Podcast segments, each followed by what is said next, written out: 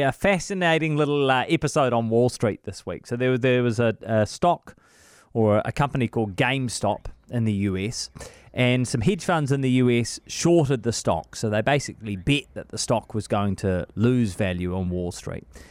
And an internet forum on Reddit saw that the stock had been shorted and decided to fight back. From there, it got a whole lot more complicated, but Paul Stenhouse has been keeping a close eye on things. Kia ora, Paul.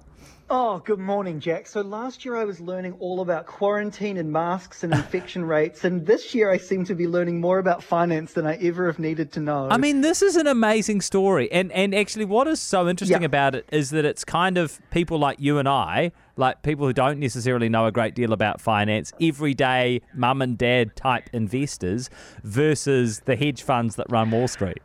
Whew, well, there's some debate around that story. Yes, but it is. It is. There are parts of the story that are incredible rags to riches type stories. There is the stick it to the man story. There's a technology aspect to it too. But the thing that's crazy about this is like so many quote unquote overnight successes, right?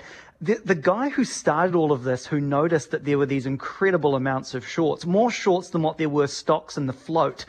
See, these are the things I've learned this Yeah. week, Jack. These terms. Um, this was this was months and months ago. This was the middle of last year. This guy started buying GameStop stock at um, like mere single digit dollars. Yeah. And now it's worth hundred dollars. So this, you know, he I think he put in something like fifty thousand dollars when it was worth nothing, and now is standing to earn, if he was to sell it, of course, something like between twenty five and forty five million US dollars. He should sell it. So, I mean, I, apparently he's holding. So then, so what happened was, right, is it's, there's so many things. First of all, it's like people bought into this idea. They could see it. They wanted to be part of this movement over a very long period of time. It escaped out of the Reddit kind of area Yeah. and went more mainstream. People jumped on. Other hedge funds have then also jumped on and tried to make money off of it too. And now, it's taken an even more bizarre turn because the app that people have been using to trade, these day traders or retail investors, whatever you want to call them, um, yeah. uh, they they use an app called Robinhood, and now Robinhood has found itself in the middle of all of this because while GameStop was absolutely pumping this week, like we're talking like yeah. double digit percentage day over day growth, they stopped people from being able to buy stocks, buy shares of GameStop and a bunch of other securities that were also being, um, had high levels of shorts. And so now they have found themselves in the middle of this political culture war. Yeah. Yeah. This story just cannot get like the twists and the turns and the different perspectives on it is just fascinating. Um, and anyway, there's now potentially this is where if you follow US politics as well, here's where it all gets more amusing. Ted Cruz, who is you know the right of the right, is now agreeing with. Alexandria Ocasio Cortez, the upstart, The you know, of the left, yeah. upstart, the left of the left from New York City, the former bartender turned politician, and they're now both agreeing that the markets need to be more regulated. Like, Ah. what is going on Yeah, this week? yeah, uh, it's bizarre. I don't know. My sense Wall is that Wall Street always wins, eh? They do- like they- it's all you know, well and good for everyone on Reddit and the, all the everyday investors using Robinhood to think they're sticking it to the hedge funds, but the hedge funds always win. So here's so here's one other thing that I think is interesting about Robinhood because we talk about this quite often, is that when things are free on the internet, Jack, it's often that you are the product, right? And that's Yeah. what we've found with Robinhood. Robinhood, no commissions to make trades. It used to cost like, you know, a couple of years ago, five bucks, ten bucks to kind of make a trade. Well, now it's free. And so we've learned more now about how Robinhood makes their money, and they're basically selling the data to the people who are then making the trades on their behalf, and then they're making money on this thing called the spread, right?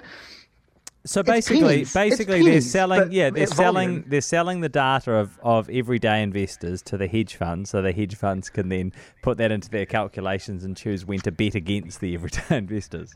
Basically, yeah. So, it's these, so these people who are go- yeah. So these people who are going off to effectively do the deals on their behalf, not the hedge funds. Yeah, That's where it's right, okay, bit, sorry, yeah. But uh, but no, that these these executors effectively deal executors. They are getting intel and um, yeah. Then the finance Yeah. machine starts whirring God. its way and. Yeah. Who knew? Uh, Look, Jack, I'll be honest. I thought growing up, stocks, you bought them, you sold them. It was pretty basic. But man, there are options and shorts, shorts and, and all sorts of these things. all longs Yeah, and yeah, like you start yeah, getting into derivatives. Oh my gosh! You can like, bet on every bet. That's the thing to remember with Wall Street. Every And you can buying buying or selling a stock is a bet, but you can bet on every bet. Yeah, Um, and you can sell things you don't even own. Yeah, yeah. Um, Amazon is ready to distribute vaccines.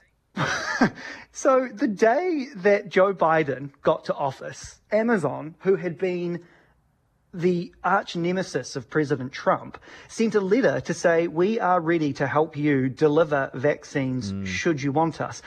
They're very uniquely placed, I will have to say, because in New York City, I can jump on my phone and I can get almost anything I want delivered to me in less than two hours Yeah. in most parts of That's America, I can have any. It's incredible. Anything you want in other parts of America within two days, right? So they have got an incredible logistic logistics network. Yeah. So they went to him and said, "We can help. Hi, we can help." But there's always a but, isn't there? And what they also said was, "We've got 800,000 employees. Just take that in for a second. Amazon, Yeah. 800,000 employees, many of them frontline workers, right? They're people who are working in warehouses, data centers. They also own a big supermarket chain over here called Whole Foods. They have a lot of people. And they've said, we will vaccinate all these people. But of course, to vaccinate people, we need vaccines. and they are looking to try to get vaccines for their staff uh, and also, but then trying to say that they can help out the rest of America too. But Yeah. how fascinating would that be? That, Yeah. uh, I don't know that the American government outsources vaccine distribution to a private company. Well, I, to, to be honest, 2021? Well, Where I know, we? but it, it would not surprise me um, if Amazon was substantially more efficient at getting vaccines out than the US government is proving to be so far. But we will Yeah. watch that with keen interest. Thanks, Paul. Catch you again soon. That is Paul Stenhouse. Um, coming up before 11 o'clock.